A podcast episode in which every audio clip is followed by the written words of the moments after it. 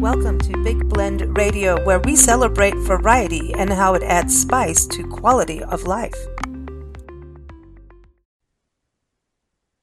Hey, everybody, welcome to Big Blend Radio. We're super excited to wel- welcome Glenn Hileman to the show. He has a novel out. It's called A Yellow House in the Mountains. It is out in March 2024 and it is based on a true story, his family story, his mom and dad's story about living up in the Grand Lake region of Colorado. It's beautiful. If you're watching this on YouTube, you see that picture behind me? Yeah, that's where it is. And it was affected by what is called uh, the East Troublesome Fire. You know, wildfires are affecting our country and the world uh, quicker and they're faster. They're they're pretty insane. And his family, his mom and dad were affected. The house, I believe, too. And he wrote a novel about this. Um, so welcome, Glenn. How are you?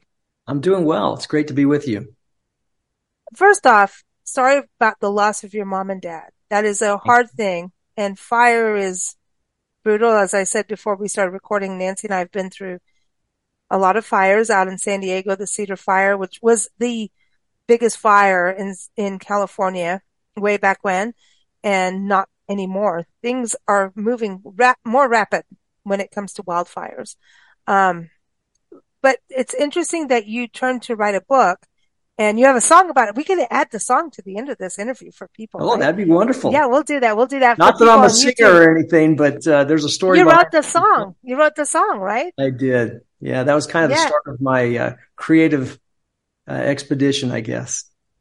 Well, we're going to add it to the end of this for the YouTube listeners because you know the other outlets will like, no, you can't all these music rights, but which is fine. But um, why write a novel? And was this part of like a, like getting through this for your parents' loss? You know, uh, you mentioned the song and I'll start there. Um, six days after the fire, we were making preparations for getting back on the property. We were going to meet the coroner there and try to do some sense of, you know, just uh, recognition yeah. of transpired. That fire was the fastest moving fire in the history of the state of Colorado it went 26 miles in less than three hours. Um, so it, it, was devastating. Um, kind of like Maui. Like now, yeah. what we look at Maui, like everything just happened. When when the conditions are well perfect, it can move rapidly, and the destruction's incredible. But you know, the sheriff and the fire chief really wanted to get us out there just so we could uh, begin to start the process of healing. And the day before we were to go out there, I was out mowing the lawn, just trying to take my mind off of all the emotion behind what had transpired. And I had a little tune in my head, just a little tune. And I kept humming it along and got to the point where I came in and I grabbed my guitar and I wanted to figure out what the chord progression was. So I did that. And then I went back to mowing the lawn. And by the time I was done with the lawn, less than an hour, I'd come up with some words that told the story of my parents' lives. And within that, that was kind of the spark to write more, um, just as a means of coping with the grief and the loss. Um, three or four weeks later, we had a formal memorial service. And while at that memorial service, I heard stories from my brothers and sisters, some of which I had heard before, but others that I'd never heard.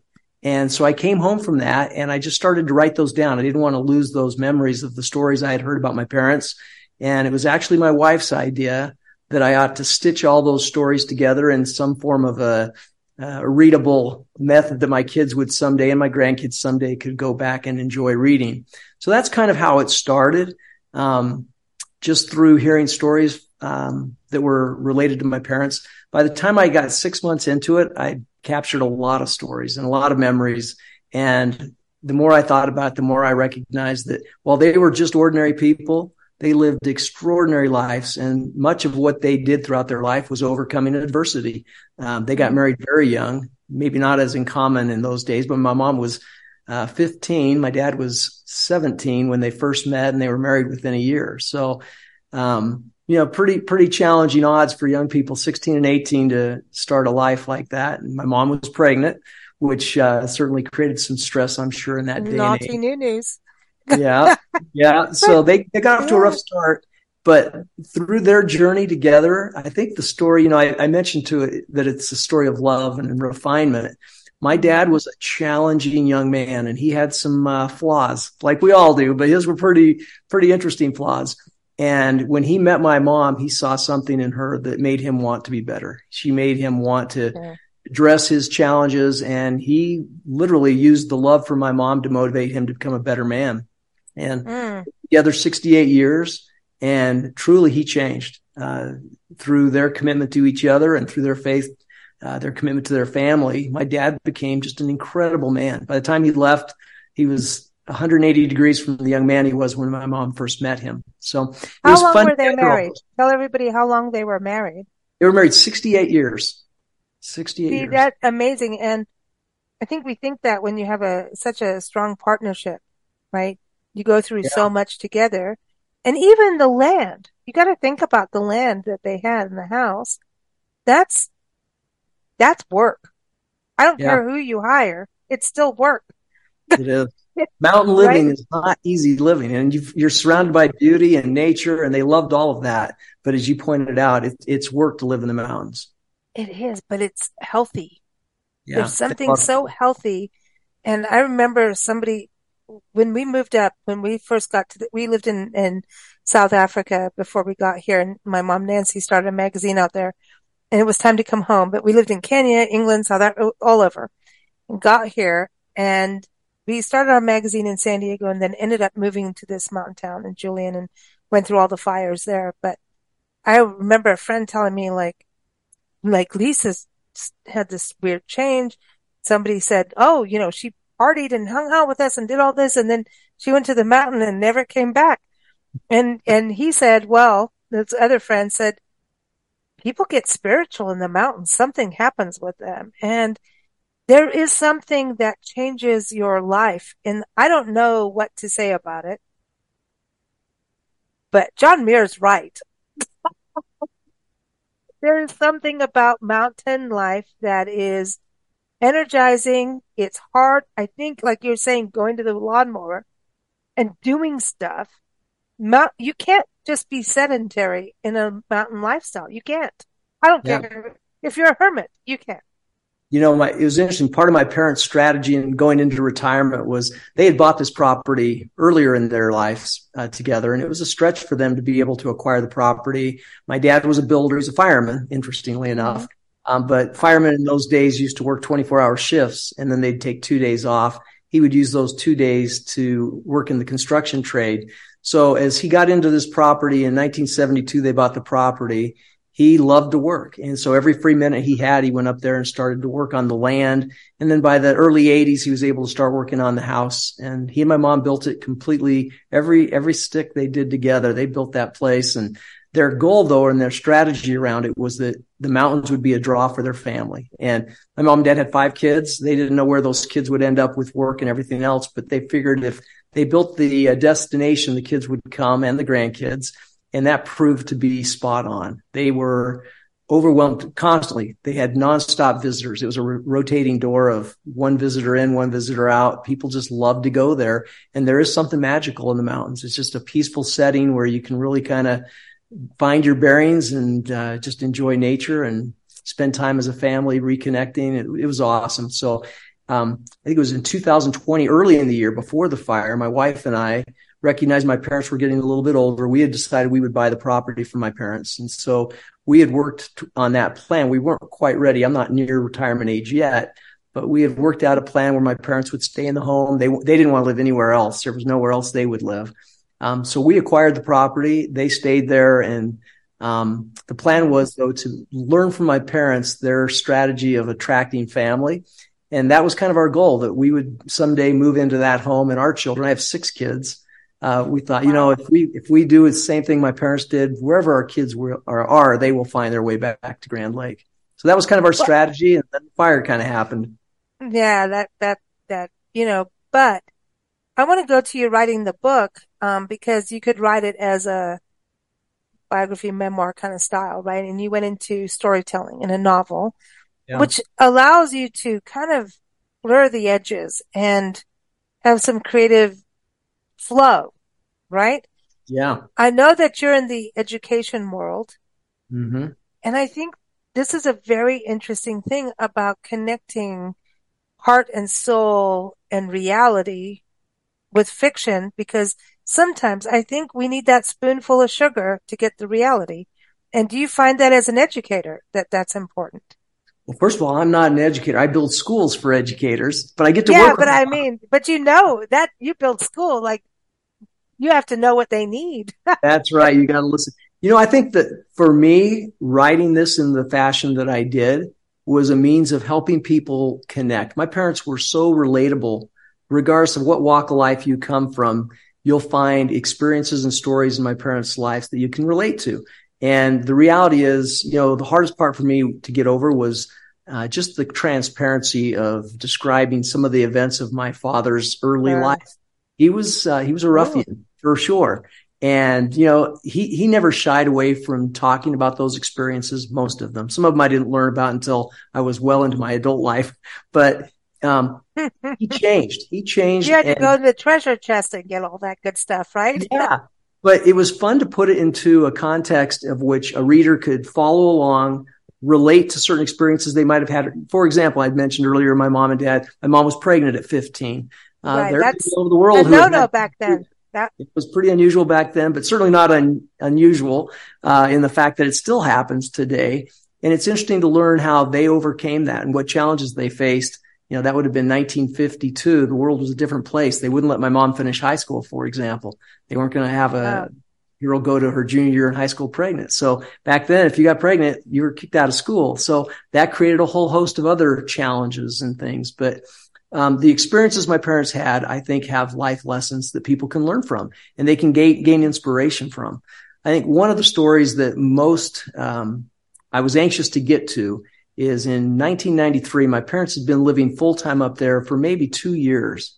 And my dad was involved in a tragic accident. He and his mm-hmm. best friend were putting in a corral. And in the first post that they had dug, my dad was uh, caught in the auger of the tractor. And that's his, his arm?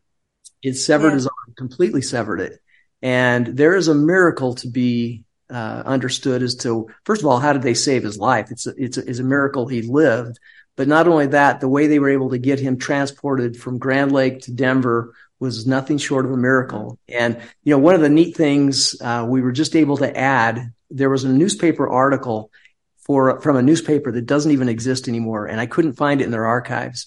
But about a month ago, I was able to locate in an adjoining town the same story with the same cover, different name of the paper. And I was oh. able to oh. include it in the book now at the end of that chapter. So um, the words of the sheriff give me chills because he describes what happened at that setting. And he, he chalked it up to nothing short of a miracle that they were able to, one, get a helicopter in there and two, get it back to Denver. But that miracle continued as they got to Denver. Uh, just coincidentally, there happened to be some of the world's greatest experts on reattachment of limbs that were there for a conference. And so they approached my mom and said, Hey, we can't promise you this would work, But we'd like to give it a shot. What do you think? And she said, absolutely. And, you know, it was a miracle, but they got that arm reattached. And it was one of the earliest reattachments where from a fully severed arm, they reattached and he got 90, 95% use of that arm through the rest of his life. So wow. those kind of stories I think are inspiring. They're uplifting and it points to a higher hope. power and gives hope to people. Hope is huge, I think. Yeah. Um, our world is a little crazy right now. we haven't all noticed, you know, and we're all going, "Oh, are we going to have World War Three any minute?" You know. Um, yeah. But I think it's so important to get down to the nucleus of humanity in a setting of a home, right? To yeah. understand that because you see all these, you know, numbers on the screen of a TV and this, that. Do we understand the numbers? Do we feel those numbers? It's almost impossible to quantify sometimes, right?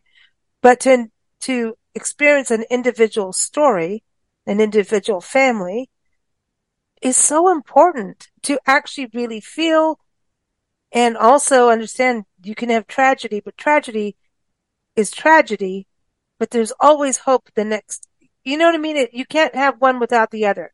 If yeah. you're gonna have the, you're gonna have God, you're gonna have devil too, you know? Can't have one without the other. You know what I mean? Everyone has some other belief, but you can't have it all perfect all the time. That's not how character is made. Yeah. And I think that for a lot of us, we achieve our greatest growth when we're in an adverse situation. And that was mm-hmm. certainly the case with both my mom and my dad. The Your parents are characters. They're characters. I mean this, like people that have just gone for rough, tough kind of like they're not, um, they didn't sit down and let the world go by. but yeah, you know, so I think that's important as a lesson of now. Like for you writing, so turning it into a novel, was that like to tell the story? Like, you know, if you want the full story, the way it really came about was I had done what I considered just a manuscript of these little short stories for my family. And uh-huh. in May of 2021, one of the consultants that I work with had gone to Canada and he mm-hmm. got stuck up there for two weeks because of COVID. So he was up there. He couldn't come home. And so his wife, who happens to be an actress, um, said, well, let's put you to work while you're up here. And so he was working with the executive producer and they hired him to go find some material. And I was on a business call with him and he said he was looking for some good stories, wanted to know if I knew of any. I said, yeah, I just wrote a whole bunch of little, really good stories. And so long story short, um, we signed an agreement for them to produce and make a full featured film out of oh, the stories. Awesome. Um, they hired a screenplay writer and the screenplay's been written. We're obviously in a writer's strike right now, so it's going to be on pause for a little bit, but they had asked me not to proceed with converting the manuscript into a book. Uh, they wanted to get the movie further along and then release a book at the same time at any rate, when the uh, writer's strike occurred back in June and then followed up by the actor's strike, they finally called and said, you know what? We don't know how long this is going to go on. You might as well start working on the book. So that kind of reignited my, my energy around taking the manuscript and converting it into a story that people could follow along and read that will also, also obviously follow closely along with the, the movie. But uh, so that gave me a, a, license to move ahead over the summer, and so I spent uh, a lot of time just trying to tweak the manuscript and putting it into a format that was readable and that kind of conveyed the message of hope and refinement and love that I wanted to share. With a little grit. Yeah. You got to have the grit in there. There's yeah. no mountain story without grit or magic. There is a there is such a thing about mountain magic. I always believe in that. There is mountain magic. Um, yeah for your family, how have they read it? I mean, because it's your family story, even though it's a novel, a, a screenplay. Yeah, not only have they read it, each one of my siblings have had a hand in refining. Oh, this is not how it went down. This is how it went down. Did you get that? Well, there was some of that. Um, but honestly, I used them for a long time just to help me make sure I had the details. I have an uncle who is very close to my mom and he gave me some of the details that I thought I understood and he clarified them and it made it, it made it better. Um, each of my siblings had a different reaction to some of the stories that unfolded and added more detail that enriched the story, made it even more exciting and wonderful. And so they all had a hand in it. But in particular, my sister Kim, she absolutely embraced this project and motivated me and encouraged me and was very helpful she's always been the first person I would send the transcript to, get her take on it, tweak and change. We collaborated quite a bit on making sure that we were telling the story in a way that was respectful, that also honored the legacy of my parents. So for you, was it therapeutic to write this? Oh, that, that was the real motivation behind the whole thing. Mm-hmm. And, and that's interesting. You know, you asked about my siblings. Each of us grieve differently, certainly. Sure. Um, and in my family with two brothers and two sisters, we all dealt with the loss. It was so sudden and so unexpected that we all handled it in a different way. Um, for me, um, one, first it was the song, you know, getting a song done that gave me a channel to control my energy and put it into something positive. And then it was capturing the short stories and then putting the whole thing together. It's been so therapeutic and it's also brought me closer to my parents, even though they're mm-hmm. gone. Um, telling their story. You hear them? You hear all the time, all the time. Mm-hmm. I really do. I, I, more than I hear them, I feel them. I feel their uh, oh. their their presence. That's beautiful. frequent occasions, and it's been really therapeutic for me. And my my one brother told me he's jealous actually because um, I've had this as an outlet to deal with the grief and the loss, and I found a way to channel that into a really productive and uh, powerful way. And my mm-hmm. hope is that as we release the book, there are others around the world who are also dealing with loss that are going to gain some incredible uh, inspiration from it. Are you open or have time to do like book clubs, even via Zoom, or talk to people from Yeah, so this? I'm still, because I'm still working, but uh, if schedules can be coordinated in such a way, I would love to do that and would absolutely. I think it's huge. Um, I mean, we've had loss in our life big time. Um, and you know, uh, my mom's brother was murdered and Wow. it was like boom. And we didn't even have family had time to tell us. It was on our, it was the largest industrial shooting in Florida. This was like, um, when we first got back to this country, like literally.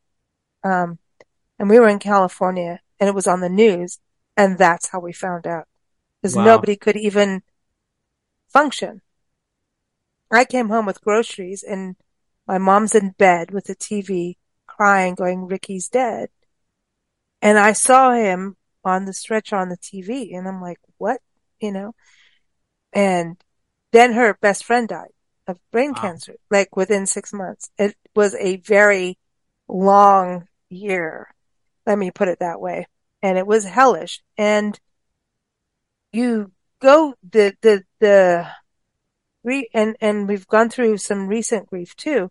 And grief is brutal, man. It's brutal, but you know, when you're through it and people say, Oh, time this, and you just like, you know, shove it. Like I'm angry right now. Everybody has those stages of grief and it's true. Like you want to disagree with it, but it's true. You go through those stages. You really do.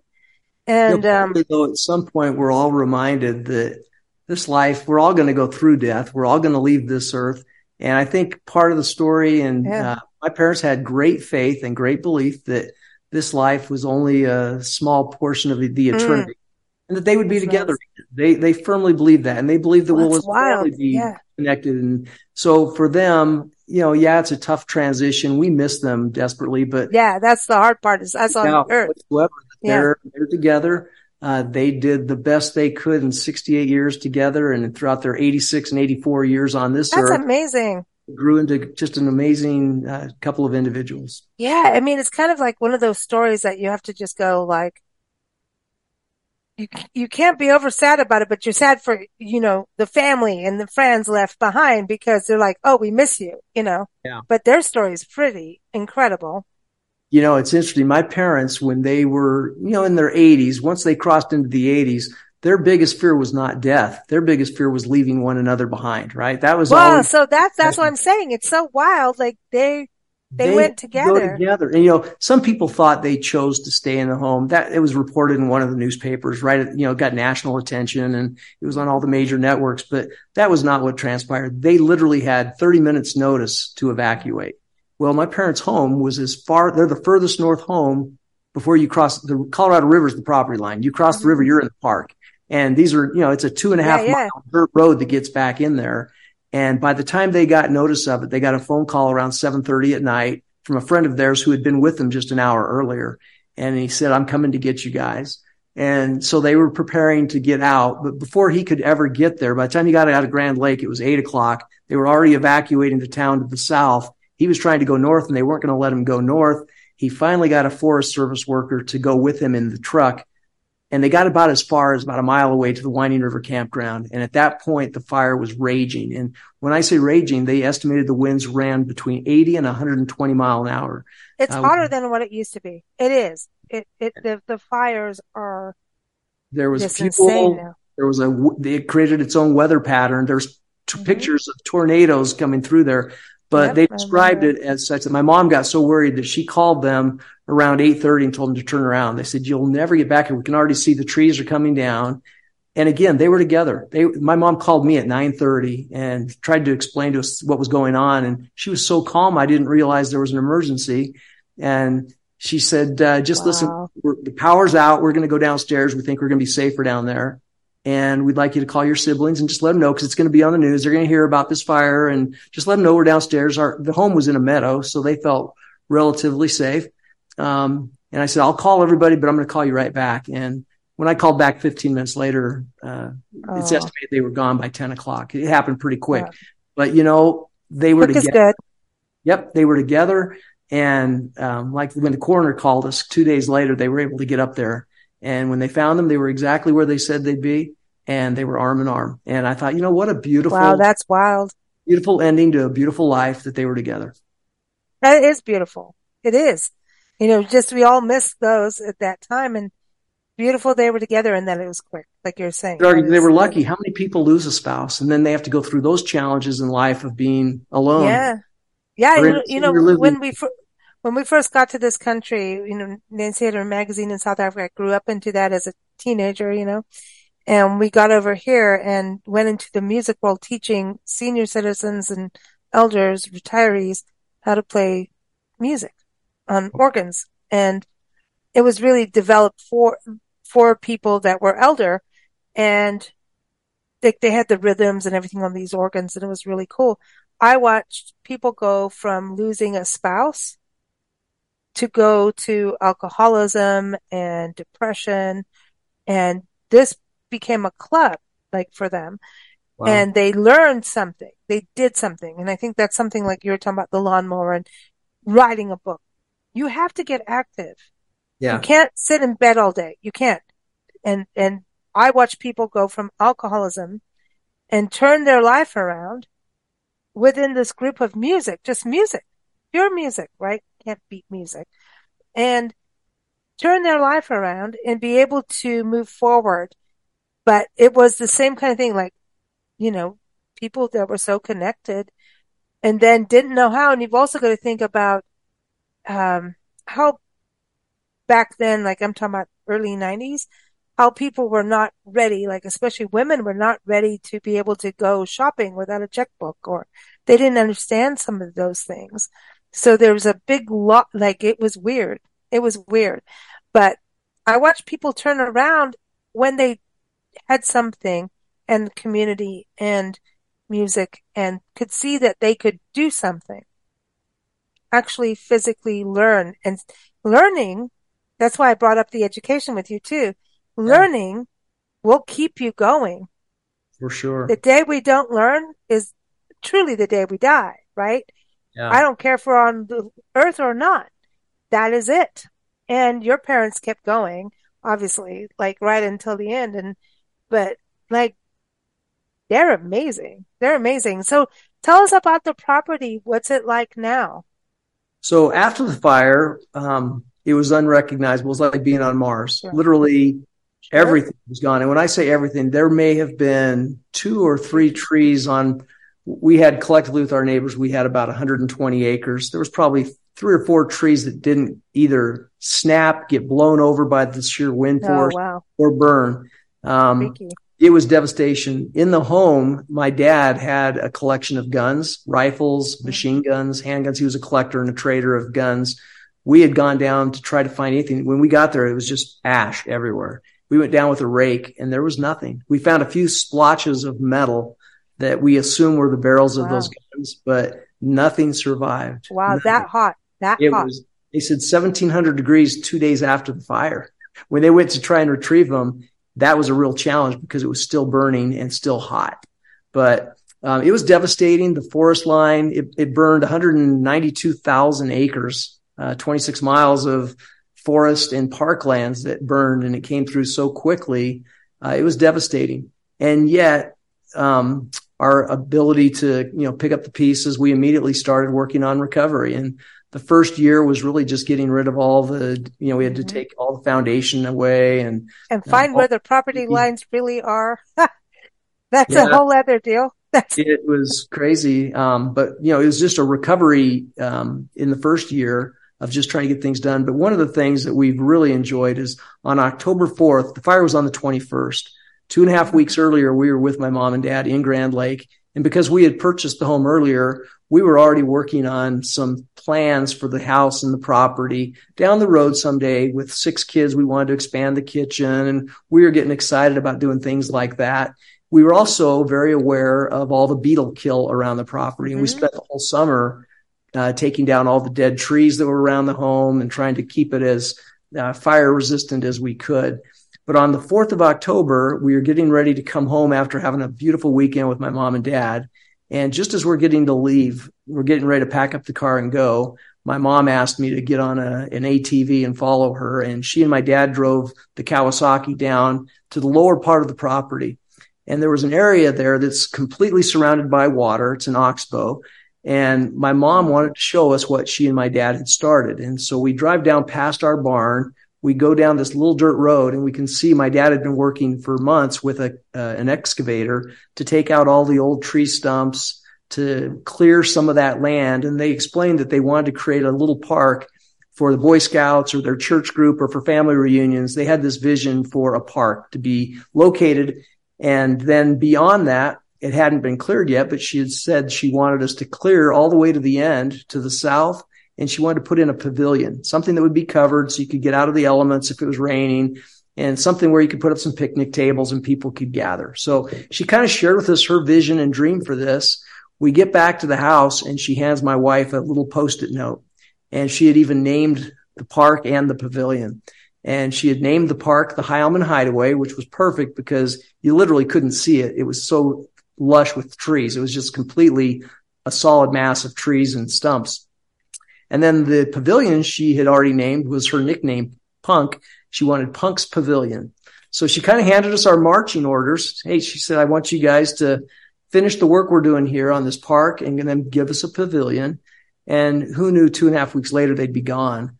But when they left, my wife and I knew exactly what we had to start with. And that's what we did. We cleared and then we immediately went to work on the Hileman Hideaway and Punk's Pavilion. And amazingly, we were able to have that ready by June of 2022, you know, a year and a half later. Uh, we christened it. We invited all the family, friends, neighbors over and had a nice uh, barbecue and enjoyed some time reminiscing on the the lives my parents lived and also the fulfillment of their dream to have a park and a pavilion there. So today the park and the pavilion are up and running and it was a fun part of the recovery is to have a project like that that they instigated and their their plan. That's wild though, isn't it? Pick up the piece and continue it on. Isn't that wild that she knew to tell you then? Like that's yeah. wild. Well, the other piece is on our property, we have a bronze plaque and we had planned on giving my mom and dad a gift for Christmas. And that same morning, I had shown them a picture of what I had created. I called it the Rocky Mountain Miracle, mm-hmm. which described the events of October 11th, 1993, when my dad lost his arm. But mm. it was such a meaningful miracle in our family's lives that I wanted to create something to memorialize it. And I had found the old auger. And so I mounted the auger where that post was. And I had this plaque be, getting ready to be produced. And while we're getting ready to leave, my wife had this inspiration. She said, you know, we ought to put a picture on that plaque. And my mom thought that was brilliant. She goes, yes. Yeah. So my dad starts rolling up his sleeve and my wife's like, my mom's like, no, no, no, take the shirt off. So my mom rips off my dad's shirt and I took a picture of my dad to show the scarring on his arm right. and uh, removed from his body. It's and, in the music video it's in the music video and it's also on the property now. That bronze plaque exists and we put it there. And, you know, again, that was just a flash of inspiration that Michelle had that suggests we ought to try and get a picture to add to that uh, Christmas gift that we planned on wow. giving parents. Isn't that wild how those things happen? And you don't think of them as being major until later afterwards, yeah. you know? Um, you know, our fires happened in October too. Mm. And we ended up in Tombstone on Halloween, evacuated from California, you know? Wow. And we were told our house had burned down and everything, and it hadn't. It was a neighborhood. But we did find a place to live and boot, next to the Boot Hill Cemetery. But because all of our business paperwork, our cats and artwork were with us, but, um, we evacuated seven times in a year and a half. Oh and my. If you think you're not kind of in PTSD at that point, there were yeah. copycat serial like uh, firefight fi- people setting fires to the mountain. And there's yeah. a road in and a road out, and we were all driving around with shovels and everything. And anyway, so we Nancy and I went. My mom, I call her Nancy because we worked together, and I worked since I was a kid before we had hold on the phones, you know. Um, we went on a hike and came out and saw the fire coming and went, "Oh, this is the one." And nobody believed it. We started calling all our friends. We're going to go down to the desert. We're going to get you a place. And then we had to get out of the desert because the smoke came down so bad. Wow. Our cat almost died. But anyway, that, those little moments, it's funny. It's not funny, But like we lost a good friend last year in October, same thing. And he hiked, he cycled the entire perimeter of the country. He's a earth science teacher who reti- retired. He walked across the country. I mean, he, he's crazy. And then all of a sudden he just died in mm. October after writing his last book. And there were these telltale signs that you would never know. And they're weird. Like you just, like, did he know? Did your parents know? No. It's just normal life, but weird. You know, you know looking back on it, I kind of think my mom must have had some form of impressions or ideas. Something. something was going on because it was just, it seemed more than a coincidence that she was so insistent on giving us direction and providing us with a paper that showed how she had planned on this coming to fruition. It was almost as if she knew she wasn't going to be there to finish it. Yeah, it's weird. I've, I've a really good friend who was a bass player in our band. And the day before he died, he contacted me about a sunrise photo and he died in the shower, fell down. Wow. And, a thing, and that was it. And then when we hadn't talked for a couple years, but we're really close. Doesn't matter if you, some people in your life you don't, you know, you could go 10 years and you're still that close. And it was weird that he contacted me and then just died and went, that's messed up, man. So I feel like there's this weird thing that we may know. Maybe it's spiritual. I don't know that we know, but we don't know. Yeah. Until later. Like they may know now and we're talking about it now, but there's something that happens there's well, like these signs. One other, uh, I, I be aware. Another miracle or tender mercy, call it what you might, but mm. describe the devastation on the property after the fire. When the coroner called us, it was on Friday. The fire was on a Wednesday night, and then on Friday they got in, recovered my parents, and she called me, and she couldn't have been more gracious and kind and loving. But after the conclusion of the conversation, she asked if I had any questions, and I said, "Well." I do. I'm just curious. I'm I'm wondering if there are two trees there that you can see that might have survived. And she's looking straight at the house. And she later sent me the photograph of what she was looking at. And there were two trees there, all right, but they were just black sticks. And she said, I want to be really careful before I answer that question. What two trees specifically? And I said, well, are you in the driveway? And she said she was. And I said, if you're looking straight ahead and she's looking at those two burned out trees, and I said, now look to the left about a hundred yards. And she goes, well, it's so smoky. I can't see. So I'm going to get out of the truck. She gets out of the truck and she starts walking across what has been a burned. And the closer she gets, this is real time. And I've got a recording of it, which is incredible. It gives me chills to go back and listen to it. But she described getting about 15 feet. She goes, the trees are still there. You're not going to believe it. The fire stopped 15 feet in front of the fire in front of the two trees and it started about 15 feet on the other side of it and then kept going. But it didn't burn the trunks or the trees or any of the grass around those trees. And she said, well, she goes, this is a miracle. I can't believe these trees are still here, but what's the significance of those? And I said, well, Tanya, interestingly, my parents planted those two trees in 1993 after my dad lost his arm. And just kind of as a, a symbol of their faith and their hope, they planted a tree for my mom and a tree for my dad. And over the years, they always told our family that when they were gone, that's where they wanted to have their ashes spread. So they'd already years earlier planted those trees with the hope that someday that's where their final resting place might wow. be. And a week later, we were able to go back there and honor their wish, and we were able to spread their ashes there on that very soil that hadn't burned. And it was the only patch of ground anywhere for miles that didn't. How do you burn. explain that stuff? You know, well, you know, I told you my dad was a firefighter. In my mind, yeah. how you do it, but I think he died, and somehow on the other side, you can take our house, but you're not taking our trees. I don't know yeah. how you fire on the no, other this, side. But, this is weird. Yeah. This is weird. My my good friend um, Gemma, when we lived up in in Julian in the mountains during this fire, we went through all these series of fires, and so all of us were evacuating around the mountains. And you understand the mountains. You think there's a fire here? No, actually, it's over here. You know, it's a mess and we are all evacuating in her family house. This is her family house that she grew up in.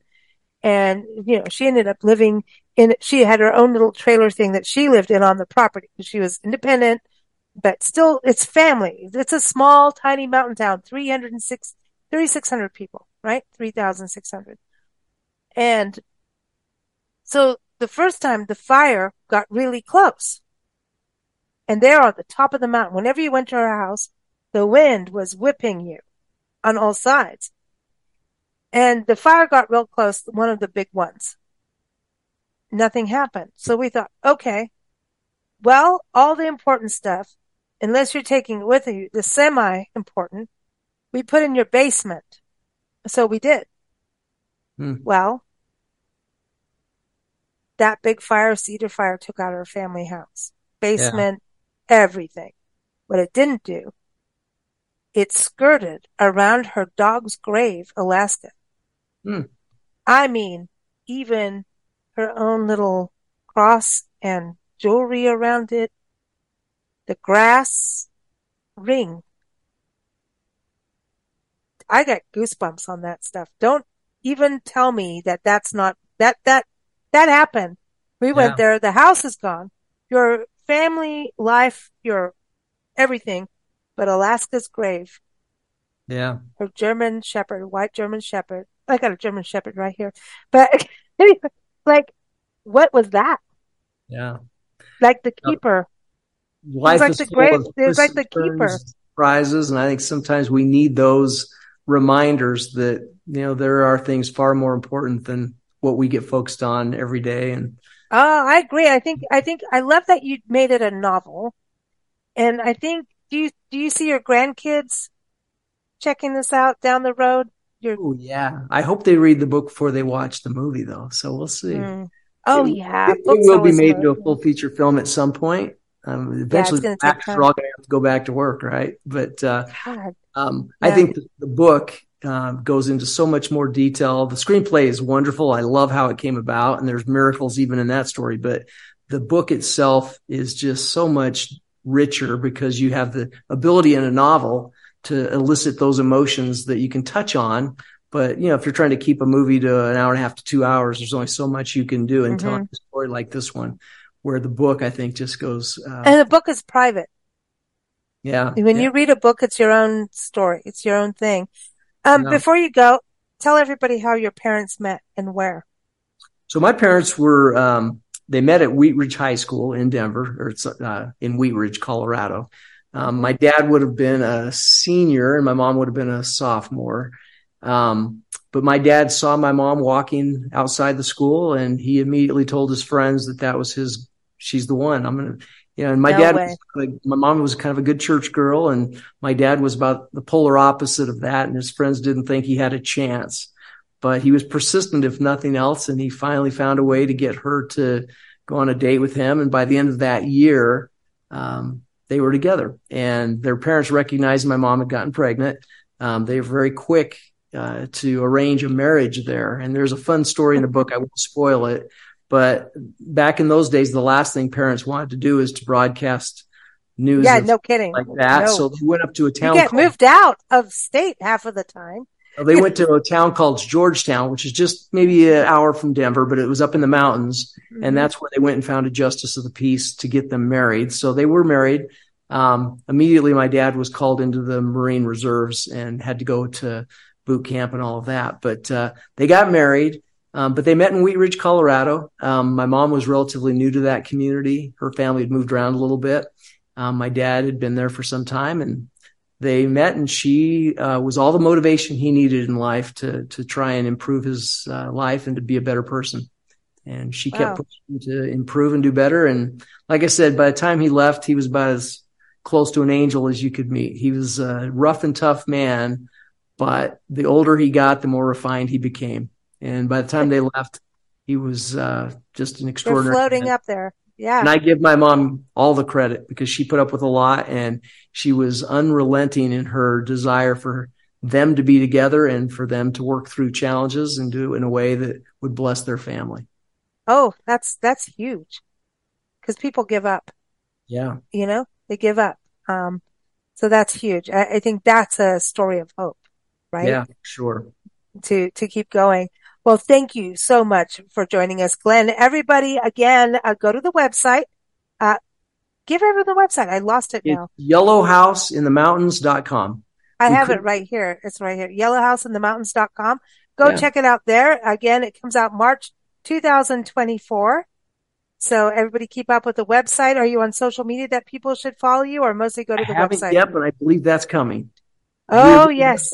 Website should be completed tomorrow morning. My son's actually. Oh, it's there. It's there. Your website's there. It's already good. there, but he's adding some more content. Oh, right after the fire, there were countless ABC, NBC with Lester Holt, every major national Yeah, media yeah. covered it because of the speed at which the travel, the fire traveled. And because my parents were the only casualties in the fire, they became the human interest part of that. So he's going to put three or four of those links to the national media, which will really help the reader because they can visualize. There's some scenes in there that just show the massive speed at which that fire was traveling. So I think that'll be interesting, and those should be up sometime tomorrow. But uh, right. Well, by I- the time this airs, it'll be there for Yeah. sure.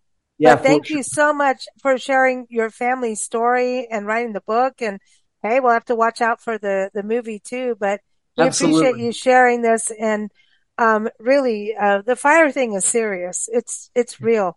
It really is. And I don't know how much property you can clear anymore, you know? Yeah, Um, but you better do it if you're in those areas. Do it because it does save some properties, but the fires are moving hotter and you know faster, just like what you're you're talking about. And uh, but thank you so much for joining us. Everyone, keep up with us at BigBlendRadio.com. Thank you. thank you. Thank you for listening to Big Blend Radio. Keep up with our shows at BigBlendRadio.com.